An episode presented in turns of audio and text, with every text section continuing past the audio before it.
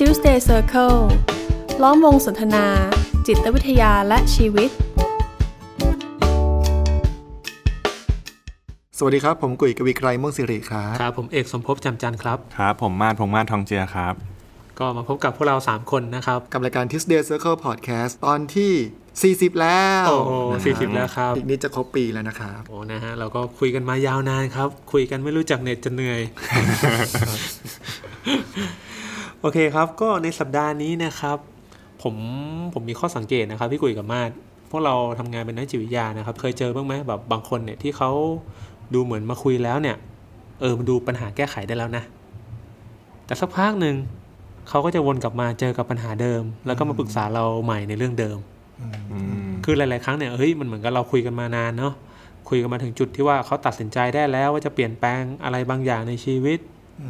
มมันเหมือนจะปลอดโปร่งไป เหมือนกับเขาก็จะสบายใจไป แต่มันเหมือนกับเมื่อเวลาผ่านไปเนี่ย พอเขากลับมาคุยกับเราอีกครั้งหนึ่งเนี่ยดูเหมือนกับเฮ้ยนี่มันปัญหาเดิมนี่นาเหมือนปัญหาเดิมตั้งแต่ต้นที่เราเคยคุยกันเลย เออ ผมก็มีข้อสังเกตนะ โดยเฉพาะปัญหาความสัมพันธ์ จริงครับอันเอนี้ออย่างมากก็บ่อยครั้งเลยครับ คุยกันชัดเจนว่าไปแล้วนะเลิกละอืมแล้วก็หายไปแบบหายไปเลยเนาะพอกลับมาอีกทีคือ ก็มีปัญหากับคนนั้นแหละ คือยังอยู่คนเดิมเอออืมีปัญหาอืมอืมเราพบว่าเป็นปัญหาลักษณะเนี้ย เจออยู่เรื่อยๆนะครับ อืมอืมอืมผมผมอาจจะยังไม่ได้แบบว่าเจอเคสที่มาหา แต่ว่าผมนึกถึงเอ่อกรณีของของเพื่อนสมัยมหาวิทยาลัย เพื่อนผู้หญิงที่มีปัญหาความสัมพันธ์กับผู้ชายคนหนึ่งเนี่ย แล้วสี่ปีที่ที่เรารู้จักกันมาเนี่ย อืมนางก็ไม่ได้แบบไปมีความสัมพันธ์ใหม่นะอืมอืมก็วน วุ่นวายใจอยู่กับผู้ชายคนเนี้ยอืมแม้กระทั่งไม่ได้อยู่กันในฐานะของแฟนนะอืมแต่ก็ยังล็อกไม่ให้ไปไหนอะครับอืมอืมอืมถึงเราจะไม่ได้เป็นแฟนกันแต่แกต้องอยู่กับฉันอืมอืมอืมต่อไปเดี๋ยวนี้ก็จะมีศัพท์วัยรุ่นที่ชอบพูดว่าคบคบเลิกเลิกคบคบเลิกเลิกกันมาหลายรอบแล้วเออเออเอองั้นเรามามาดูกันไหมครับว่าคนที่มักจะวนกลับมาเจอกับปัญหาในความสัมพันธ์แบบเดิมซ้ำๆ เหมือนกับเคยเลิกกันไปแล้ว เคยตัดสินใจไปแล้ว แล้วมันวนกลับมาที่เดิมเนี่ย มันเกิดอะไรขึ้นกันแน่ครับอืมอันหนึ่งที่ที่ผมว่าก็เจอได้บ่อยเลยนะ ก็คือติดอยู่กับความเคยชินอืมอืมอืมเหมือนกับเราอยู่อยู่กับสิ่งที่เรารู้จักมันคงจะรู้สึก ปลอดภัยมากกว่าอืมที่จะไปเผชิญกับสิ่งที่เรายังไม่แน่ใจเรายังไม่รู้ว่าเราต้องเจอกับอะไรอืม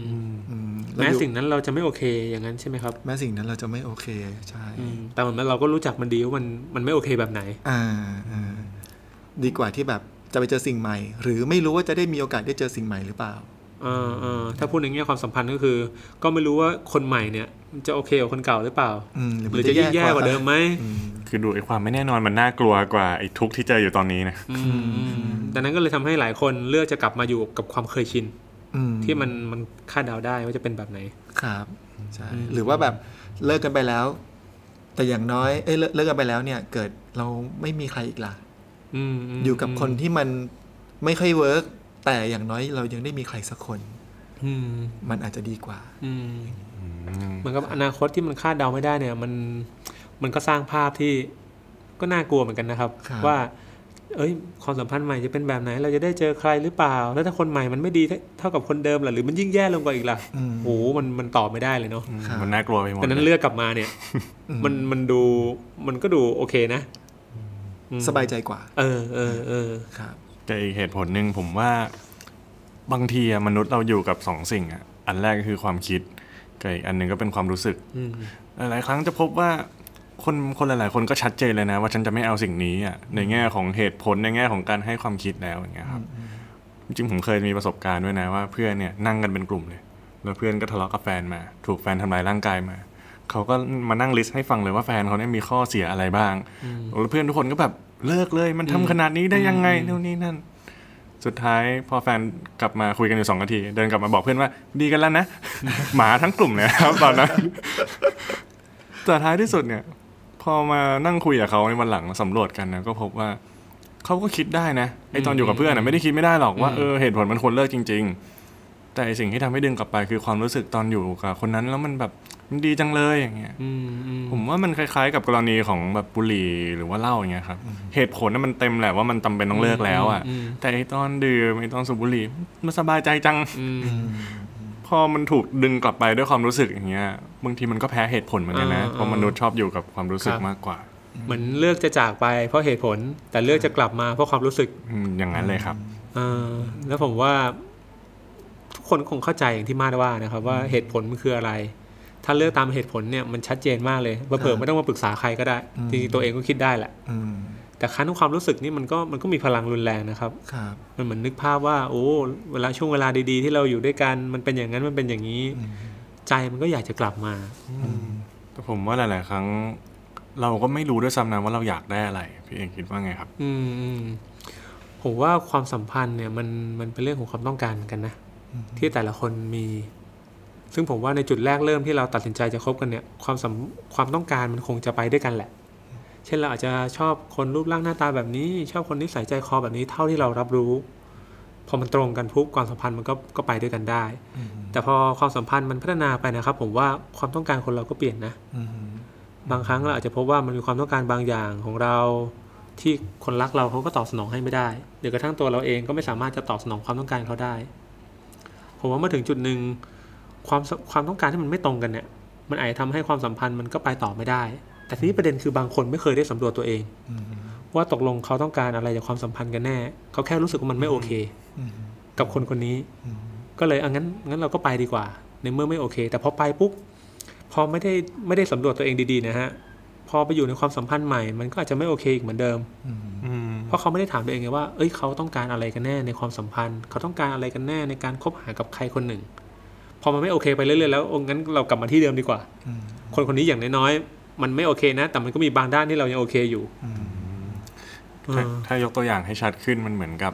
คือคนบางคนอยากได้คนที่ดูแลเอาใจใส่อืมอืมคนบางคนอยากได้คนที่รับฟัง หรืออมคนบางคนกลับอยากได้คนที่ให้เวลาให้พื้นที่ว่างอย่างเงี้ยอืมบางทีเรามีความต้องการบางอย่างที่ไม่เหมือนกันเนาะอืมซึ่งจริงๆความต้องการเนี้ยก็คงเป็นคนคนหนึงแหละที่จะมาเติมเต็มเราอืมแต่เหมือนที่พี่เอกพูดว่าพอมันไม่เคยรู้เลยว่าตัวเองต้องการอะไรอะ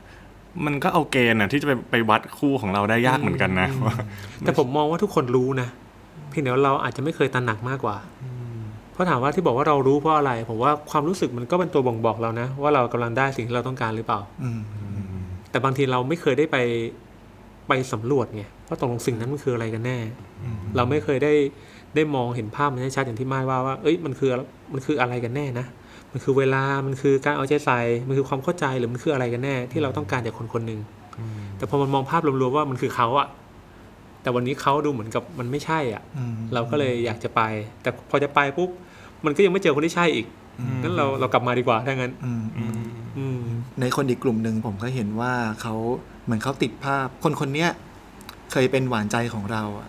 เคยเป็นคนที่ปฏิบัติดีต่อเรา เคยเป็นคนที่เราอยู่ด้วยแล้วเรารู้สึกสบายใจชื่นอกชื่นใจ แต่ในวันเนี้ยเขาไม่ได้เป็นแบบนั้น แต่เราอยู่ด้วยความหวังว่า ครั้งหนึ่งเขายังเป็นแบบนั้นได้อะก็น่าจะมีโอกาสกลับไปเป็นเหมือนเดิมได้อีก็กน่าจะมีโอกาสที่เขาจะเป็นแบบนั้น ที่อืม น่าจะเป็นโอกาสที่เราจะได้คนคนนั้นกลับมา อืมอืมจริง ๆ อันนี้นึกถึงคนคนรู้จักครับ ก็เป็นเพื่อนนี่แหละแต่อาจจะไม่ได้สนิทกันมากนะต้องบอกว่าก็มีโอกาสแลกเปลี่ยนกันเนี่ยผมเห็นตั้งแต่เขาคบกันสมัยแต่ก่อนนานละเป็นสิบเป็นแบบจะสิบปีแล้วล่ะครับ แล้วก็ เขาก็เลิกลากันไปนะ จนวันหนึ่งอยู่ๆเขาก็ยังไงไม่รู้กลับมาเจอกัน กลับมาอยากจะลองกลับไปคบกันอีกครั้งหนึ่งอย่างเงี้ยอืมแต่สุดท้ายแล้วเขาก็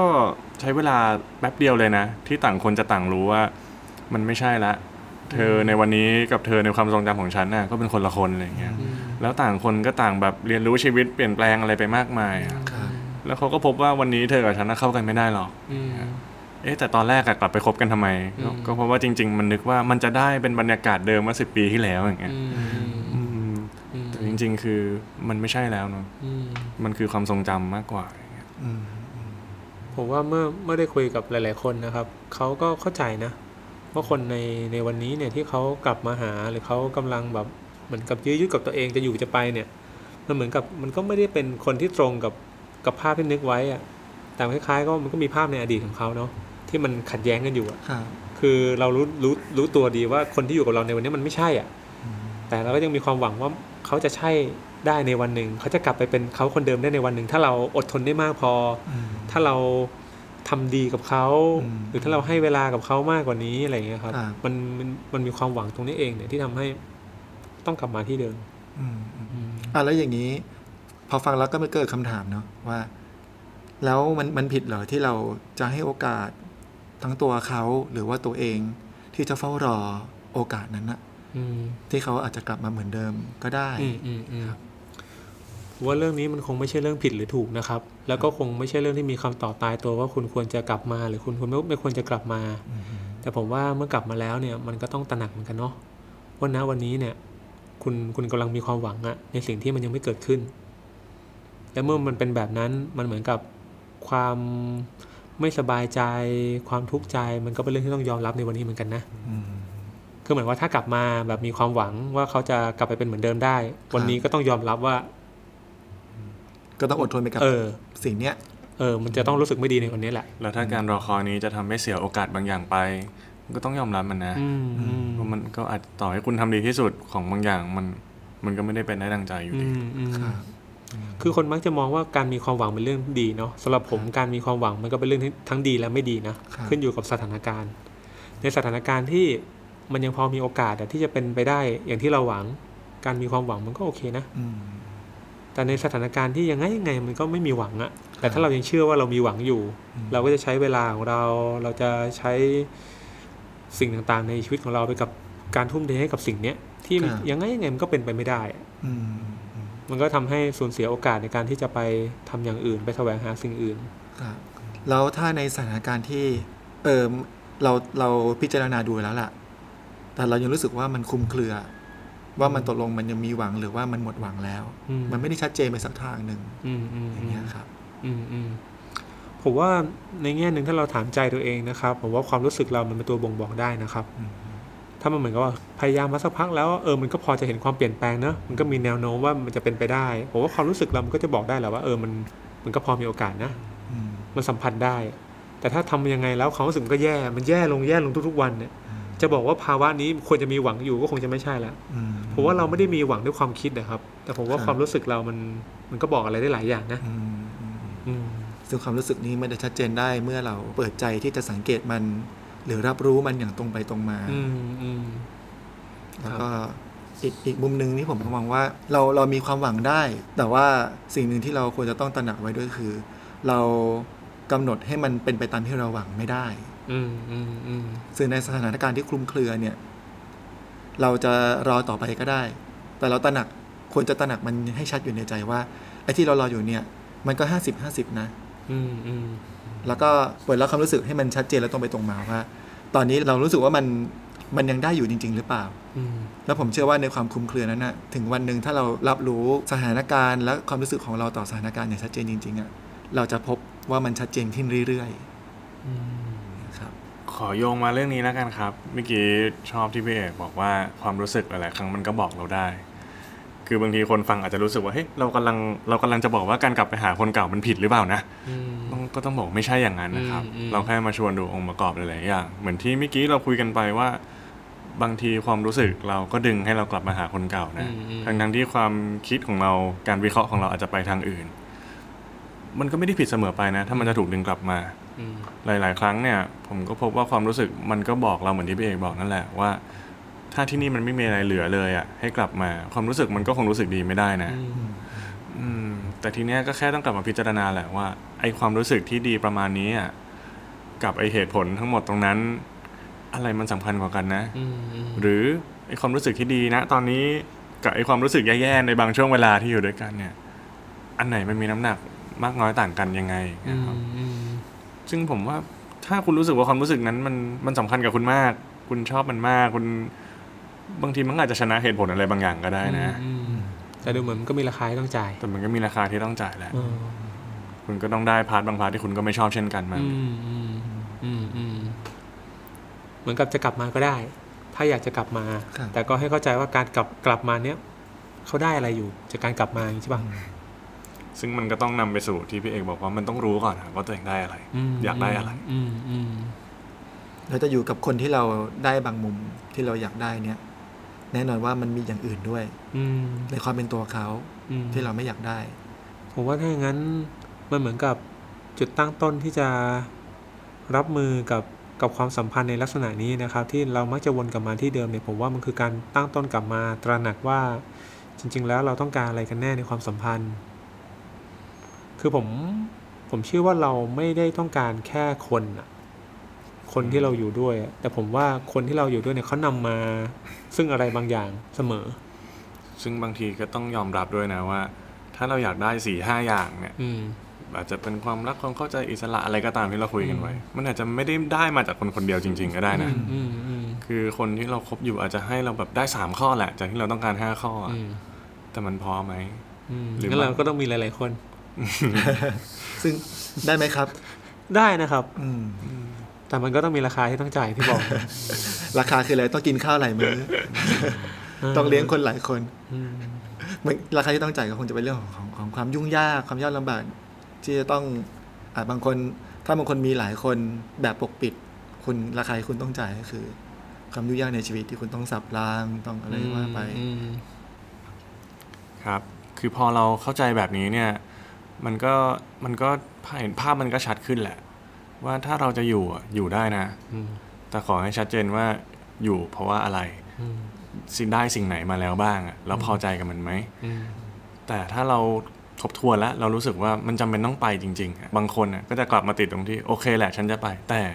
มันก็กลวยทางข้างหน้าอยู่ดีอืมไอ้ที่ที่คุ้นชินมันก็ยังดูสบายอืมอืมอืมแล้วมันยังไงดีล่ะเนี่ยคิดได้ขนาดนี้แล้วแต่มาติดอันเนี้ยอืมอืมอืมผมว่าก่อนที่เราจะเคยชินเนี่ย ตอนเริ่มต้นความสัมพันธ์ผมว่าเราก็ไม่เคยชินแต่แรกเนาะเราก็ต้องอยู่กับความไม่แน่นอน อยู่กับความกังวล อยู่กับการลุ้นอยู่เหมือนกันแหละค่ะก่อนที่ความสัมพันธ์ครั้งนี้มันจะกลายเป็นความสัมพันธ์ที่มันคงที่ที่เราที่เรารู้สึกว่ามันคุ้นชินนะครับดังนั้นผมว่ามันเป็นเรื่องที่เลี่ยงไม่ได้เหมือนกันเนาะที่จะต้องเกิดความกังวล เกิดความรู้สึกไม่แน่ใจขึ้นมานะครับ แต่ก็ขอให้เข้าใจว่าถ้าหากคุณเข้าใจตัวเองแล้วว่า ที่ตรงนี้ที่คุณอยู่เนี่ย มันไม่มีสิ่งที่คุณต้องการ หรือมันอาจจะมีแค่บางอย่าง แต่มันก็ไม่เพียงพอที่จะทำให้คุณไปต่อในทางนี้ ยังไงมันก็เป็นทางเลือกนะครับ ที่จะเผชิญหน้ากับความไม่มั่นคงไม่แน่นอนอืมไปสู่สถานการณ์ใหม่ไปสู่ผู้คนใหม่ ๆ ที่คุณจะเรียนรู้ไปกับพวกเขา แล้วก็ดูว่าจริงๆแล้ว พวกเขามีในสิ่งที่คุณต้องการหรือเปล่าอืมครับแล้วทั้งหมดที่เราพูดคุยกันไปนี้ก็คือ เรื่องราวของสถานการณ์ที่ว่าทำไมบางคนถึงจะมักจะวนกลับมาหาคนเดิมๆ ในความสัมพันธ์ที่เขาเองก็ไม่ได้พึงพอใจนักนะครับแล้วก็เช่นเคยนะครับ เราก็คงไม่ได้มีคำตอบที่ตายตัวนะครับ ว่าเราจะต้องเลือกคนทางไหน ถ้าคิดว่าจะอยู่ต่อก็อยู่อย่างเข้าใจว่าอยู่ไปเพื่ออะไร แล้วก็ถ้าตัดสินใจว่าจะจบความสัมพันธ์ตรงนี้ ก็จบอย่างเข้าใจแล้วมั่นใจได้ว่าเรากำลังจะเดินต่อไปเพื่อเพื่อสิ่งไหนนะครับ ก็ขอจบใน EP ที่ 40นะตรงนี้นะครับครับ สวัสดีครับ สวัสดีครับ Tuesday Circle ล้อมวงสนทนา จิตวิทยาและชีวิต